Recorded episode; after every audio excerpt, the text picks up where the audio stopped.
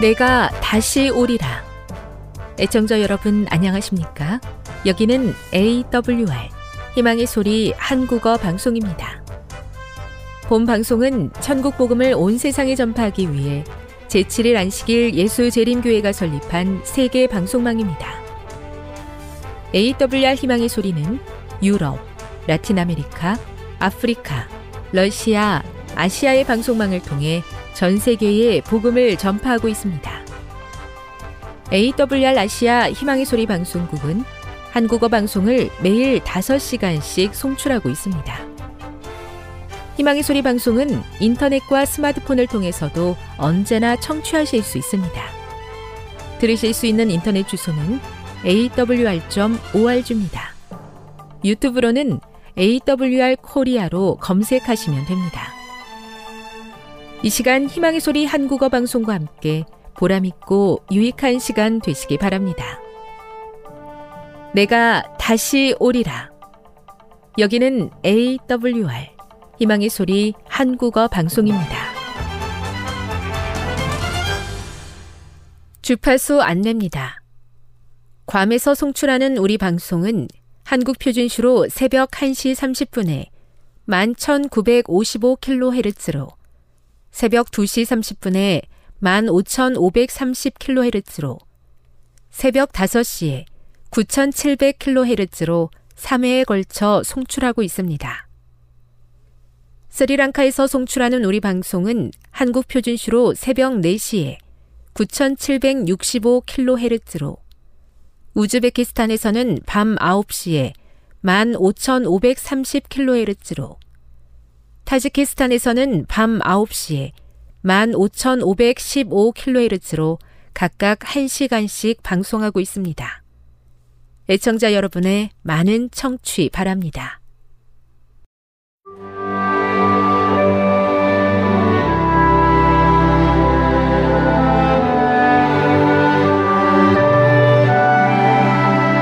2023년 제4기 안식일학교 작년 교과 하나님의 선교, 나의 선교 이번 교과는 대충의 세계 선교부 산하 글로벌 선교센터에서 준비해 주셨습니다.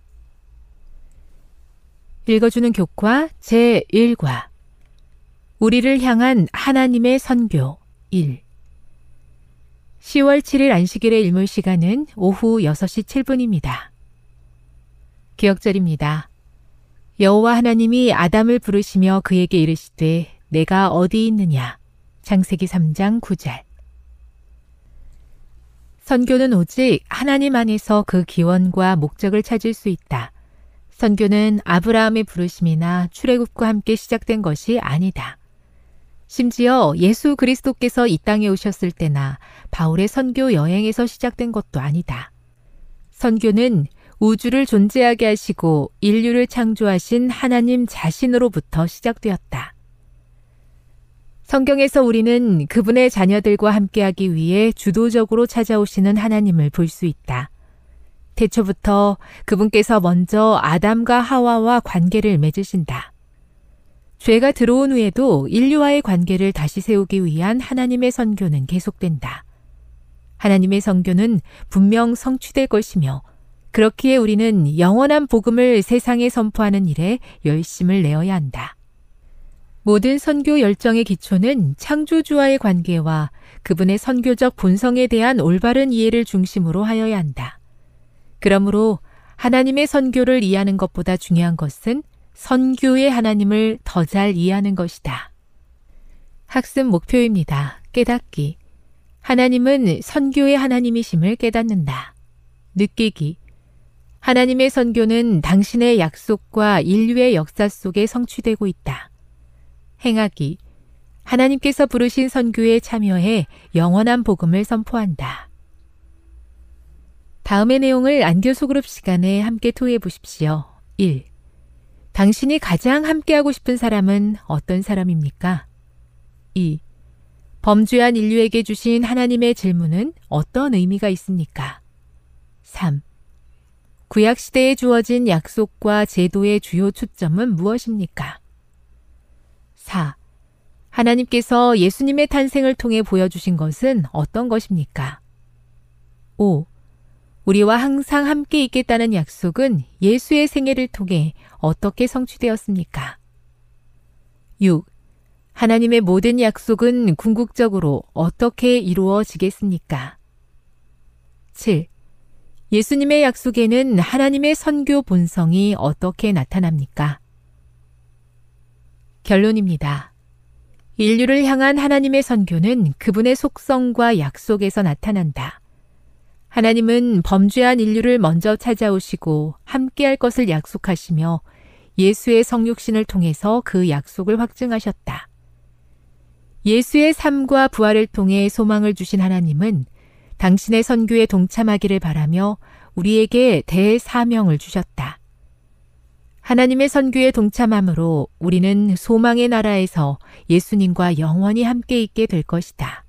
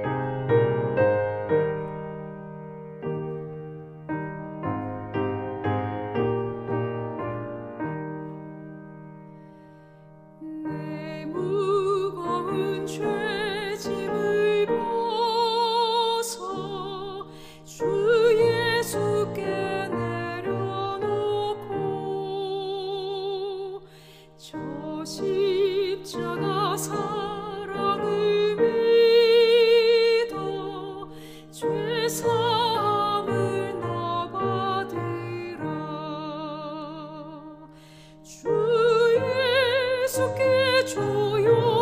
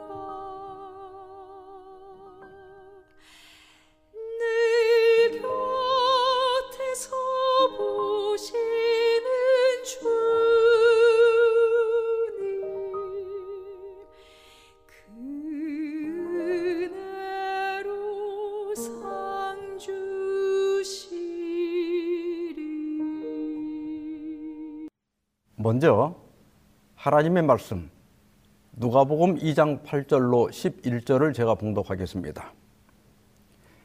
그 지역의 목자들이 밤에 밖에서 자기 양떼를 지키더니 주의 사자가 곁에 서고 주의 영광이 그들을 두루 비춤에 크게 무서워하는지라 천사가 이르되 무서워하지 말라 보라 내가 온 백성에게 미칠 큰 기쁨의 좋은 소식을 너희에게 전하노라. 오늘 다윗의 동네에 너희를 위하여 구주가 나셨으니 곧 그리스도 주시니라. 세계 1차 대전이 일어난 1914년 영국과 독일 군대가 벨기에 이프레스 지역에서 제- 대치하던 중에 크리스마스 이브를 맞게 되었습니다.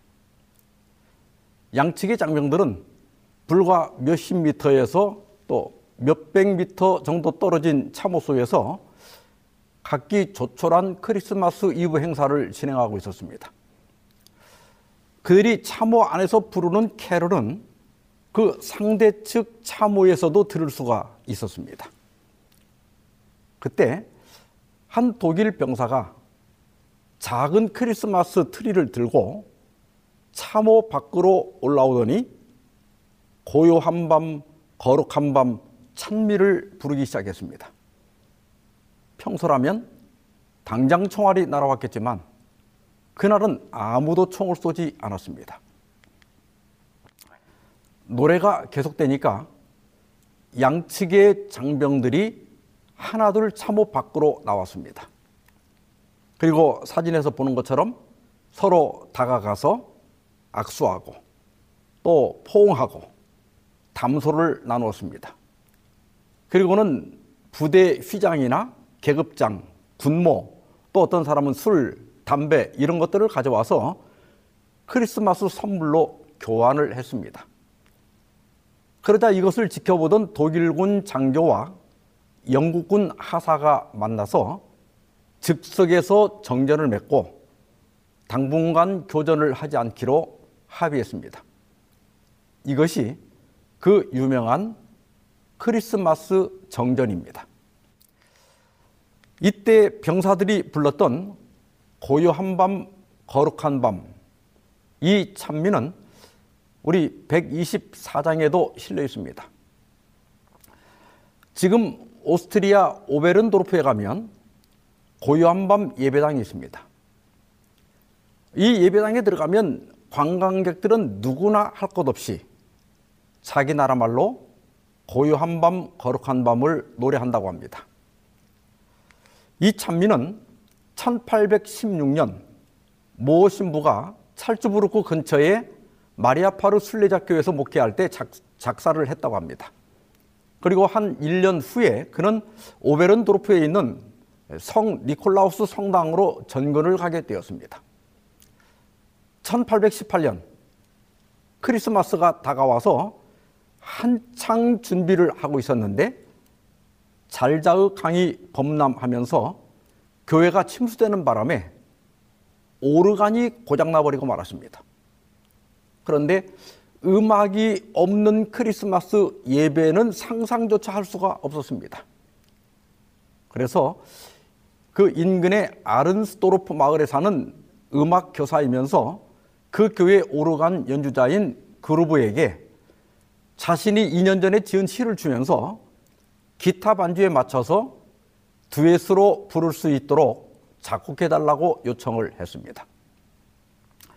드디어 1818년 12월 23일, 24일 밤 성탄 미사 때 모어는 테너를 맡고 그루버는 베이스를 맡고 그리고 성가대는 후렴을 맡아서 기타 반주에 맞춰 고요한 밤, 거룩한 밤이라고 하는 찬미를 처음으로 부르게 되었습니다.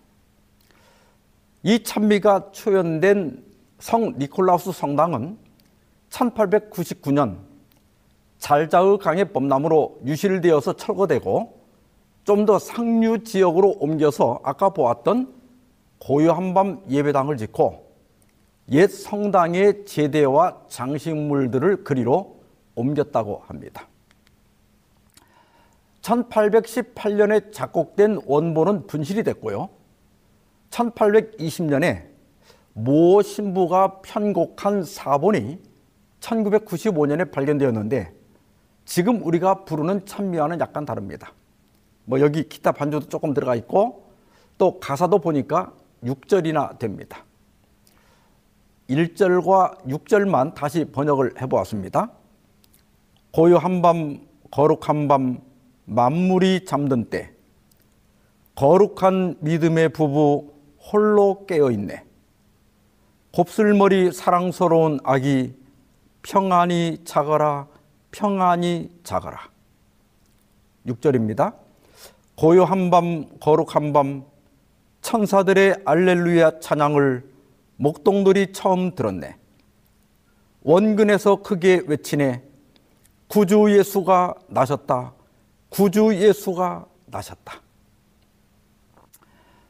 이 찬미는 7년 후인 1825년에 새 오르간을 설치하러 온 오르간 제조업자 칼 마우라우에 의해서 널리 알려지게 되었고 현재는 140개 이상의 언어로 번역되었다고 합니다.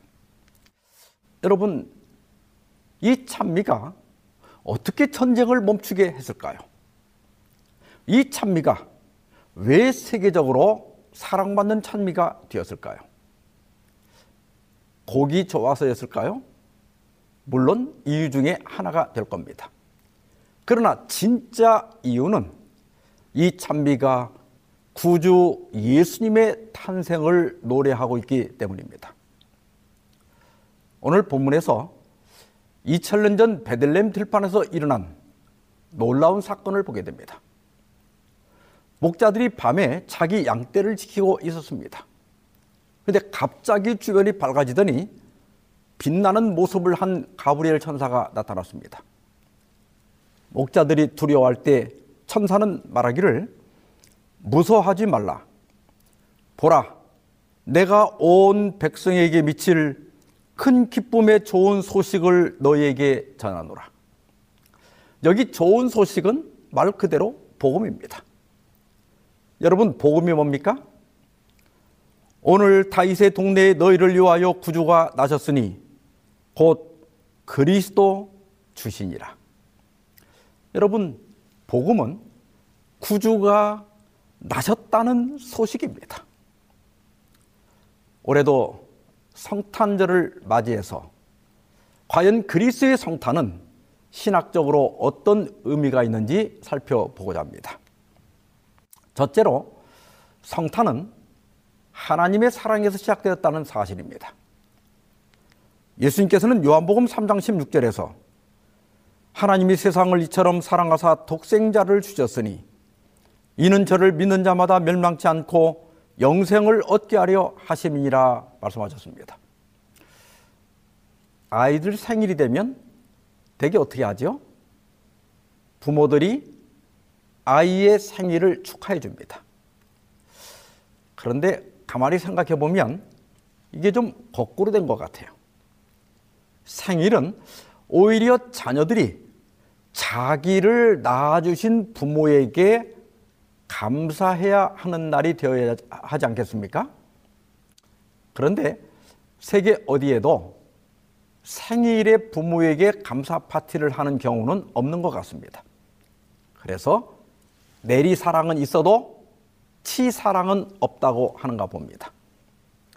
그러나 예수님은 니고데모에게 자신의 성탄의 동기를 완전히 온전히 성부 하나님께 돌렸습니다.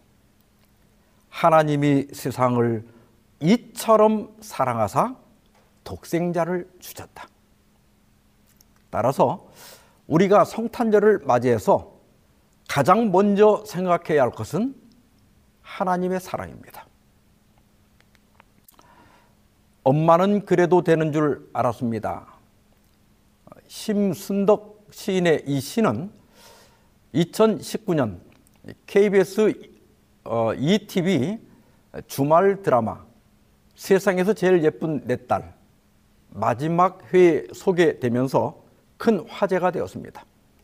뭐 카톡으로도 워낙 많이 돌았기 때문에 여러분도 잘 알고 계시리라 생각합니다.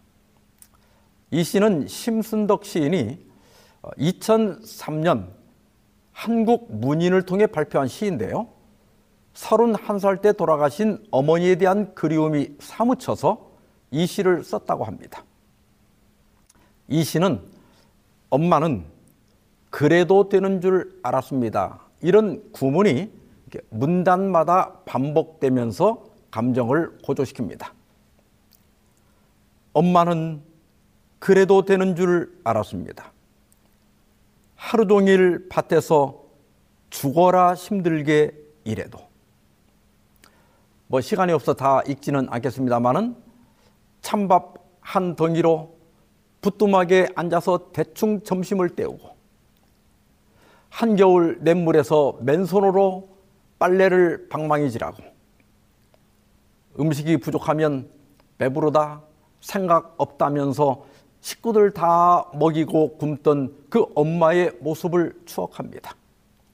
그리고 마지막 연애 한밤중 자다 깨어 방구석에서 한없이 소리 죽여 울던 엄마를 본 후론 아 엄마는 그러면 안 되는 것이었습니다.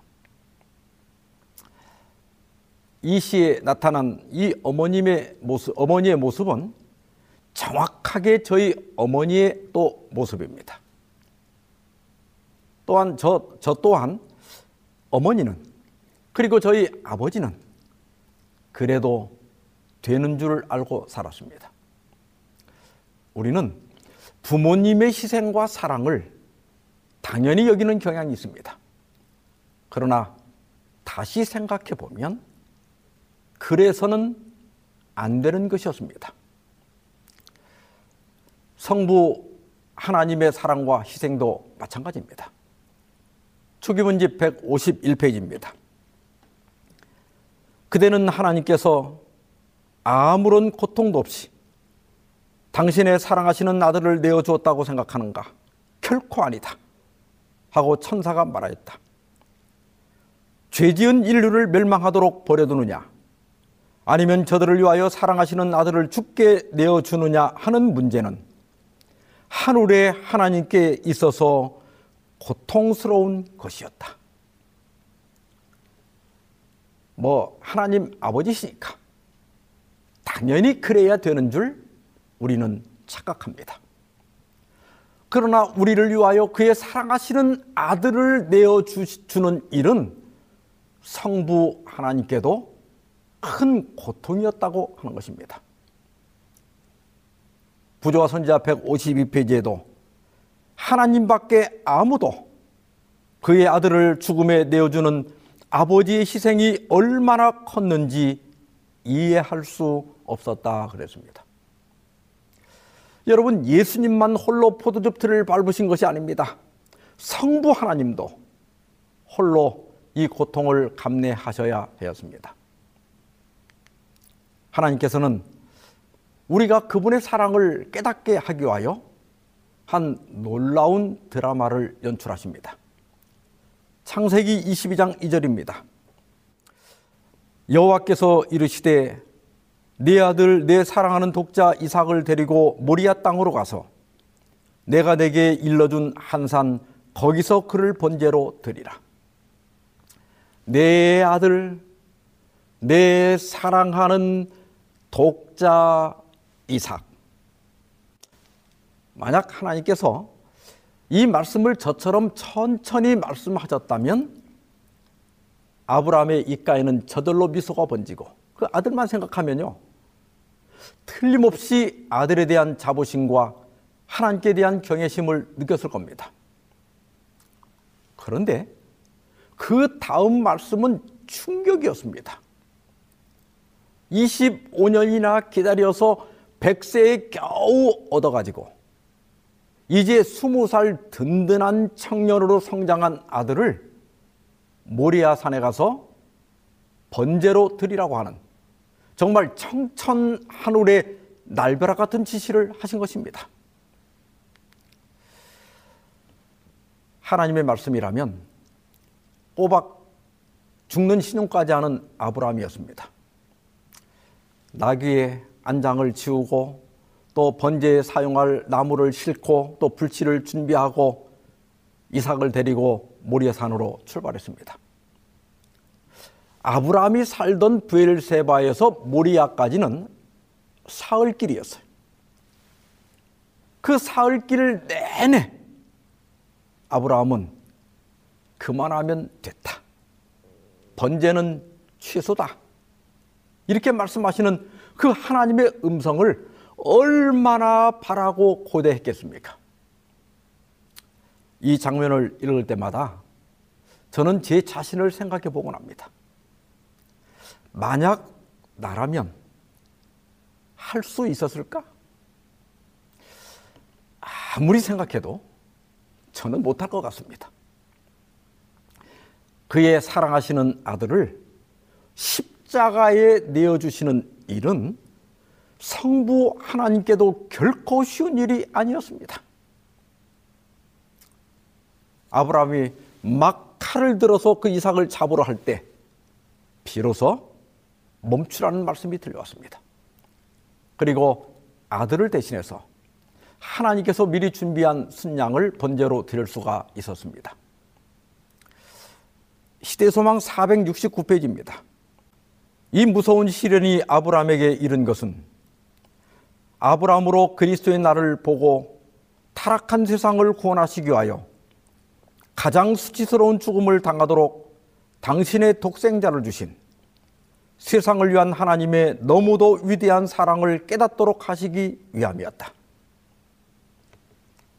이 말씀은 뭐 성부 하나님의 그 큰 희생을 좀 제발 알아달라 이 말씀이 아니에요.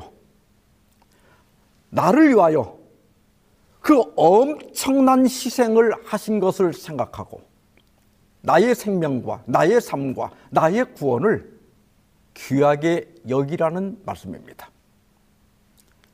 이 놀라운 성부 하나님의 사랑을 사도 요한은 요한일서 4장 10절에서 이렇게 말했습니다. 사랑은 여기 있으니 우리가 하나님을 사랑한 것이 아니요 오직 하나님이 우리를 사랑하사 우리 죄를 위하여 화목제로 그 아들을 보내셨음이니라. 올 성탄절에는 물론 우리가 예수님의 탄생을 기뻐해야 하지만 동시에 우리를 위하여 독생자를 내어주신 성부 하나님의 그 크신 사랑을 깊이 생각하는 성탄절이 되기를 주의 이름으로 축원합니다. 두 번째로 성탄은 임마누엘 즉 하나님이 우리와 함께 계신다는 뜻입니다. 마태복음 1장 23절입니다. 보라 처녀가 잉태하여 아들을 낳을 것이요 그의 이름은 임마누엘이라 하리라 하셨으니 이를 번역한즉 하나님이 우리와 함께 계시다 함이라. 지난 2013년 4월 루마니아의 세가르시아라고 하는 마을에서 아주 안타까운 사고가 일어났습니다. 가브엘이라고 하는 3살짜리 사내 아이가 집 마당에 있는 우물에 빠진 것입니다. 신고를 받고 구조대원들이 달려왔지만 우물의 깊이가 무려 15m나 되고 그 우물의 지름은 불과 30cm밖에 되지 않아서 구조가 쉽지가 않았습니다. 가브리엘은 깊은 우물에 떨어지면서 허리를 다쳐 울부짖고 있었고 또 물속에 빠져 있었기 때문에 체온이 급격히 떨어지고 또 산소가 부족해서 구조가 시급한 형편이었습니다. 처음에는 포크레인을 동원해서 땅을 팠지만 바위가 나오고 바위를 깨뜨리다가는 이 우물이 무너질 위험이 있었기 때문에 중단되었습니다. 그래서 여러 의논 끝에 밧줄을 내려가지고 끌어올리려 했지만은 아이가 불과 세살입니다 그래서 밧줄을 잡을 수가 없었습니다. 다시 의논 끝에 누군가가 우물 안으로 거꾸로 들어가서 그 아이를 구해 오기로 했습니다. 문제는 우물 지름이 30cm밖에 되지 않기 때문에 어른은 들어갈 수가 없는 거예요. 보니까 한 10대 아이들 정도만 가능하다는 것입니다. 그래서 주변에 구경하고 있던 그 10대 아이를 불러서 어, 이렇게 설명을 하니까 아, 이거 무섭다고 하면서 거절을 하는 거예요. 그래서 또 다른 아이를 데려다 설명했더니 그 아이도 아유 무서워서 저는 못하겠다는 거예요. 그때 크리스티안이라고 하는 14살 된 소년이 제가 해볼게요 하고 자원을 했습니다. 구조대원들이 소년의 허리와 팔에 벨트를 매고 또 머리에는 헤드램프를 장착할 때 그 크리스티안 가족들은 두려움과 긴장으로 울기까지 했습니다. 마침내 준비를 다 마친 크리스찬은 이렇게 두 팔을 머리 위로 뻗은 채 밧줄에 거꾸로 매달려서 우물 안으로 들어갔습니다. 15m나 되는 깊은 우물을 서서히 내려갔어요. 그리고 마침내 아기가 있는 곳에 도착해서 그 아이의 손을 잡은 다음에 발을 이렇게 두 번 흔들었습니다. 이제 끌어올리라는 신호입니다. 구조대원들이 아주 조심스럽게 밧줄을 끌어올릴 때 그 우물 안에 그 높은 온도와 습도 때문에 손에 땀이 나서 아이를 놓칠 뻔했지만 이를 악물고 버텨냈습니다.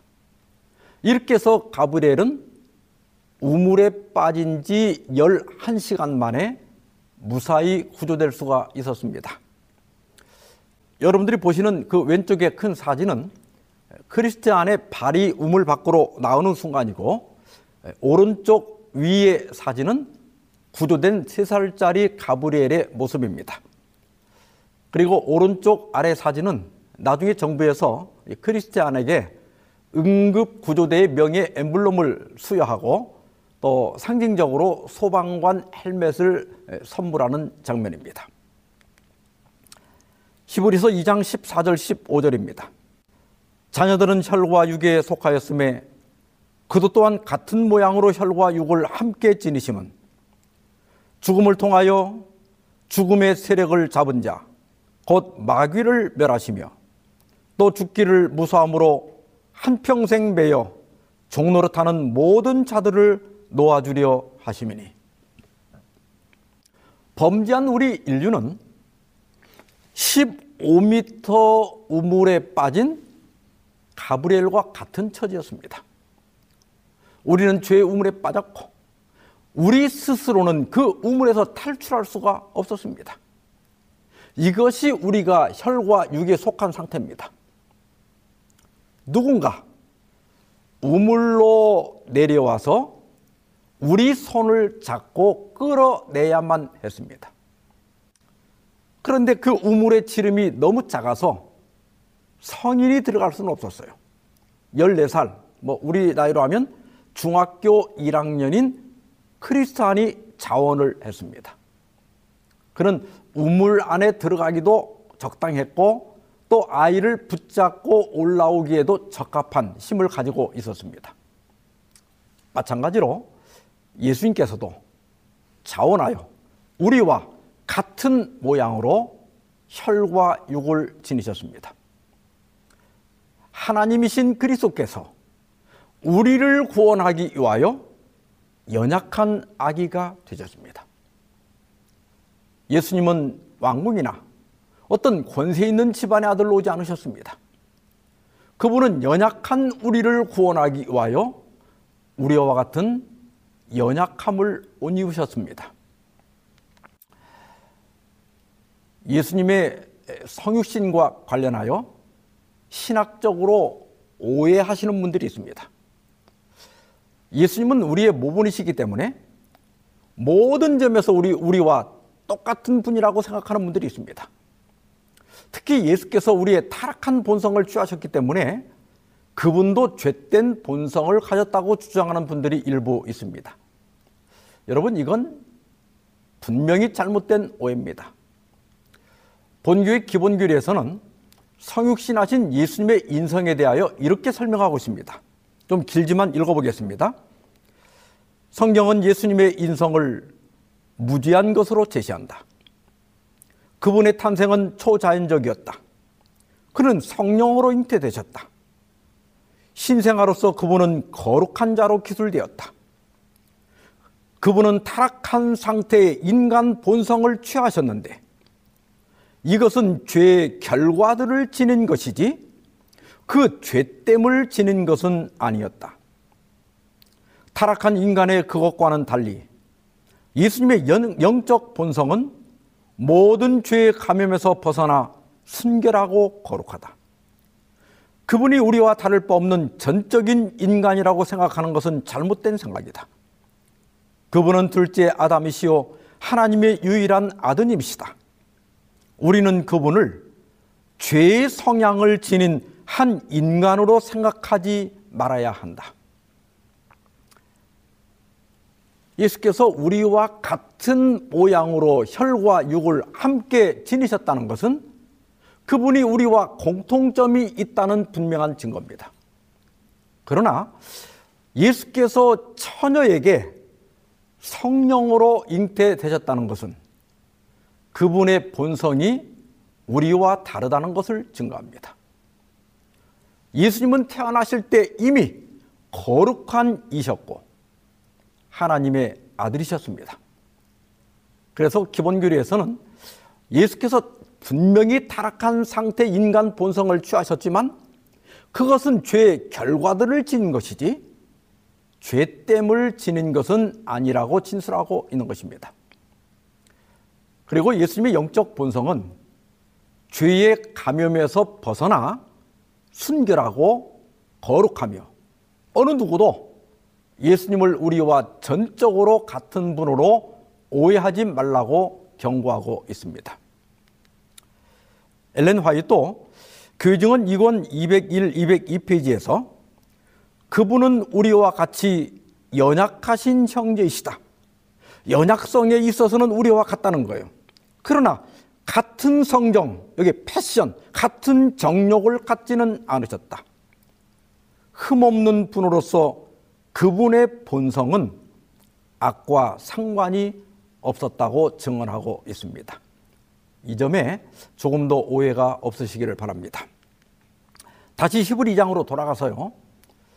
죽음을 통하여 죽음의 세력 잡은 자, 곧 마귀를 멸하시며 또 죽기를 무서함으로 한평생 매여 종로로 타는 모든 자들을 놓아주려 하심이니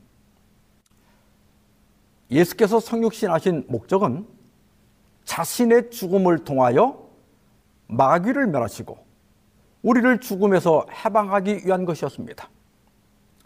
그래서 예수님께서 십자가에 돌아가셨을 때 사탄은 자기가 승리했다고 기뻐했습니다. 그러나 예수님은 무덤 문을 여시고 걸어 나오셨습니다. 인류의 영원한 적, 이 세상에 어떤 영도, 어떤 과학도, 어떤 약으로도 해결할 수 없는 사망을 정복하신 것입니다. 그리고 예수께서는 이렇게 선언하십니다. 요한계시록 1장 17절 18절입니다. 두려워하지 말라. 나는 처음이요 마지막이니 곧 살아있는 자라. 내가 전에 죽었었노라. 볼지어다 이제 세세토록 살아있어 사망과 음부의 열쇠를 가졌노니 내가 사망과 음부 무덤의 열쇠를 가지고 있다. 나는 사망과 무덤의 연을 열 수 있다. 이 얼마나 놀라운 소식입니까? 예수께서는 오빠를 잃고 슬퍼하는 마르다에게 나는 부활이요 생명이니 나를 믿는 자는 죽어도 살겠고 무릇 살아서 나를 믿는 자는 영원히 죽지 아니하리니 이것을 내가 믿느냐고 물으셨습니다. 여기 살아서 믿는 자는 영원히 죽지 않는다는 것은 후일에 둘째 사망이 없다는 뜻입니다. 이것을 묻자 마르다는 주여 그러하여다. 주는 그리스도시요 세상에 오시는 하나님의 아들이신 줄 내가 믿나이다. 언제가 될지 모르지만 정부에서 국민 여러분 코로나는 끝났습니다. 지상에서 코로나 바이러스가 영원히 없어졌습니다. 라고 발표한다면 얼마나 기쁘겠습니까? 그러나 많은 전문가들은 코로나는 이제 우리의 일상이 될 것이고 박멸하기가 쉽지 않을 것이라고 말합니다. 그러나 성도 여러분, 죽음의 문제는 그리스도의 성탄으로 완전히 해결되었습니다. 이 사실을 믿으시기 바랍니다. 이제 우리는 죽음을 두려할 필요가 없게 되었습니다. 예수 그리스도께서 죽음의 우물 깊은 곳에 내려와 우리를 구원하신 놀라운 은혜를 기뻐하는 성탄이 되기를 주의 이름으로 축원합니다. 세 번째로 성탄은 하나님 나라의 도래를 의미합니다. 마가복음 1장 14절 15절입니다. 요한이 잡힌 후 예수께서 갈릴리에 오셔서 하나님의 복음을 전파하여 이르시되 때가 찼고 하나님의 나라가 가까웠으니 회개하고 복음을 믿으라 하시더라. 예수께서는 갈릴리 선교를 시작하시면서 때가 찼고 하나님의 나라가 가까이 왔다고 선언하셨습니다. 아담이 에덴 동산에서 추방된 이래 우리 인류는 사탄의 지배를 받아왔습니다. 특히 사탄은 이 세상 나라뿐만 아니라 우리의 심령을 오랫동안 지배해 왔습니다. 시대 소망 36페이지입니다. 하나님이 거하실 성전으로 지음을 받은 사람의 몸은 악마의 거처가 되었다. 사람의 감각, 신경, 감정 및 기관이 비로한 정욕의 방종을 행하는 일에 초자연적 대리자들로 말미암아 움직여졌다. 악마의 인이 사람들의 얼굴에 찍혀 있었다. 사람의 얼굴은 그들을 사로잡은 악의 군대들의 표정을 반사하였다. 여러분, 사람들이요, 과거에 비해서 갈수록 더 순진해지는 것 같습니까? 더 흉악해지는 것 같습니까? 옛날 같으면 그냥 그러려니 하고 지나갈 일들도요. 요즘은 사람들이 너무 예민해지고 또 너무 과격하게 반응하는 것 같습니다. 사람들이 너무 악해졌어요. 게임, 도박, 폭력, 사기, 범죄, 살인, 전쟁 이런 것들이 더 폭력적으로 변하고 더 심해지고 있는 것 같습니다. 예수께서 선포하신 하나님의 나라는 언제 어떻게 임하는가? 예수께서는 귀신 들려 눈 멀고 말 못하는 사람을 치료하신 다음에 이렇게 말씀하셨습니다. 그러나 내가 하나님의 성령을 힘입어 귀신을 쫓아내는 것이면 하나님의 나라가 이미 너희에게 임하였느니라. 여러분 그리스도의 성탄으로 사탄이 쫓겨가고 하나님께서 사람들의 마음을 통치할 때가 이르렀다고 하는 것입니다. 악한 사람이 선해지고 술 주정뱅이가 술을 끊게 됩니다. 이기적이고 다투고 복수하고 증오심으로 가득 찼던 마음에 사랑과 평화가 깃들게 됩니다. 이런 사람의 마음에는 하나님의 나라가 이미 시작된 것입니다. 그러므로 성탄절을 맞아 이 땅에 하나님의 나라가 더 확실하게 더 널리 임하기를 기도하십시다. 우크라이나와 그 러시아 전쟁이 빨리 끝나고 우리나라뿐만 아니라 뭐 중국 또 이란에서 조성되고 있는 이 일촉즉발의 이 긴장이 속히 해소되도록 기도하십시다. 지금은 성 프란치스코의 평화를 구하는 기도가 절실할 때입니다. 주여, 나를 당신의 도구로 써 주소서. 미움이 있는 곳에 사랑을, 다툼이 있는 곳에 용서를, 분열이 있는 곳에 일치를, 의혹이 있는 곳에 신앙을, 그릇됨이 있는 곳에 진리를, 절망이 있는 곳에 희망을, 어두움의 빛을, 슬픔이 있는 곳에 기쁨을 가져오는 자 되게 하소서. 올 성탄에는 이 기도가 우리 가정과 우리 교회와 우리 직장과 우리 마을에서 응답되도록 함께 기도하십시다. 크리스마스 하면 대표적인 장식물 중에 하나가 크리스마스 트리입니다. 근데 이 크리스마스 트리를 맨 처음 만든 사람은 우리가 잘 아는 종교개혁자 말틴 루터로 알려져 있습니다. 어느 크리스마스 이브날 밤에 루터가 어두운 숲속을 산책하고 있었습니다. 그런데 평소에 어, 그 어둡던 숲이 그날은 등불을 켜놓은, 켜놓은 것처럼 환하게 빛나는 것을 보고 깜짝 놀랐습니다. 그래서 고개를 들어서 이렇게 보니까 영롱한 달빛이 전나무에 소복하게 쌓인 눈에 반사되어서 빛의 향연을 벌이고 있었던 것입니다. 그 순간 루터는 우리 인간도 저 전나무와 같다. 한 개인은 어둠 속에 초라한 나무와 같지만 예수님의 빛을 받으면 주변에 아름다운 빛을 비출 수 있는 존재이다.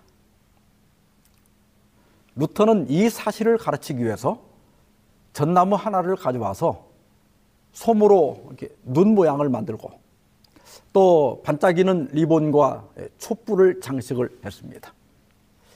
이것이 크리스마스 트리의 시작이라고 합니다. 우리는 지극히 나약하고 초라한 존재지만 그러나 우리 삶에 예수님의 빛이 비치면 우리 인생은 지금이라도 아름답게 빛날 수가 있습니다. 올 성탄에 내 마음의 트리에 촛불을 겹시다. 이 세상을 이처럼 사랑하사 독생자를 주신 하나님의 사랑과 우리가 빠진 죄의 구렁텅이에 내려오셔서 우리를 구원하신 예수님의 희생과 또 내 마음에 시작된 하나님의 나라를 확인하고 감사하는 성탄절이 되길 바라면서 말씀을 마치겠습니다. 함께 기도하십시다. 자비하신 하나님 아버지, 이 세상을 이처럼 사랑하사 독생자 예수 그리스도를 주셔서 감사합니다. 이 성탄의 계절에 우리가 빠진 죄의 구덩이에 내려와 우리를 끌어올리신 예수님의 희생과 저희 마음에 시작된 하나님의 나라가 빛이 되어 우리 마음의 트리를 밝혀주시고 감사와 기쁨이 넘, 넘치는 성탄이 되게 하여 주시옵소서. 빛 대신 주님, 질병으로 고통하는 주의 자녀들과 가정 문제나 또 경제 문제로 고통하는 분들에게 성탄의 촛불을 밝히시어 위로와 소망을 얻게 하여 주시옵소서. 이 모든 말씀을 우리 주 예수 그리스도의 이름으로 간절히 기도하옵나이다. 아멘.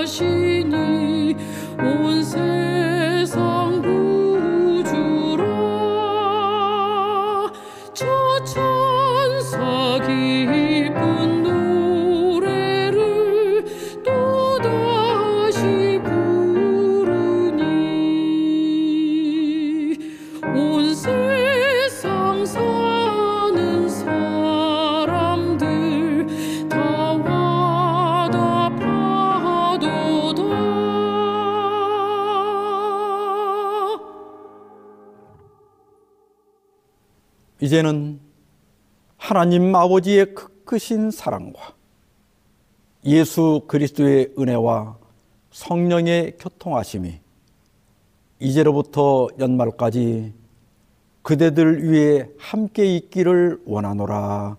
아멘.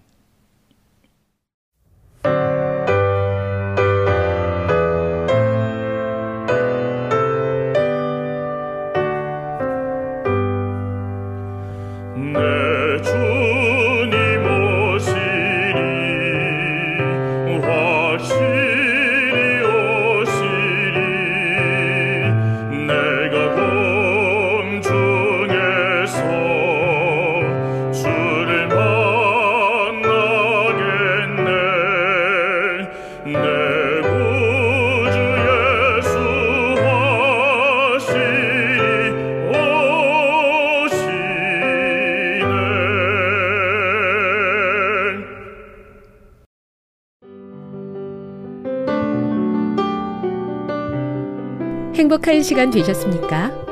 지금까지 여러분께서는 AWR 희망의 소리 한국어 방송을 청취하셨습니다. 방송을 청취하시고 문의를 원하시는 분은 우편번호 02461 대한민국 서울시 동대문구 이문로 1길 11 희망의 소리 방송부 앞으로 편지나 엽서를 보내주시거나 지역번호 02-3299-5296에서 8번으로 전화 주시기 바랍니다.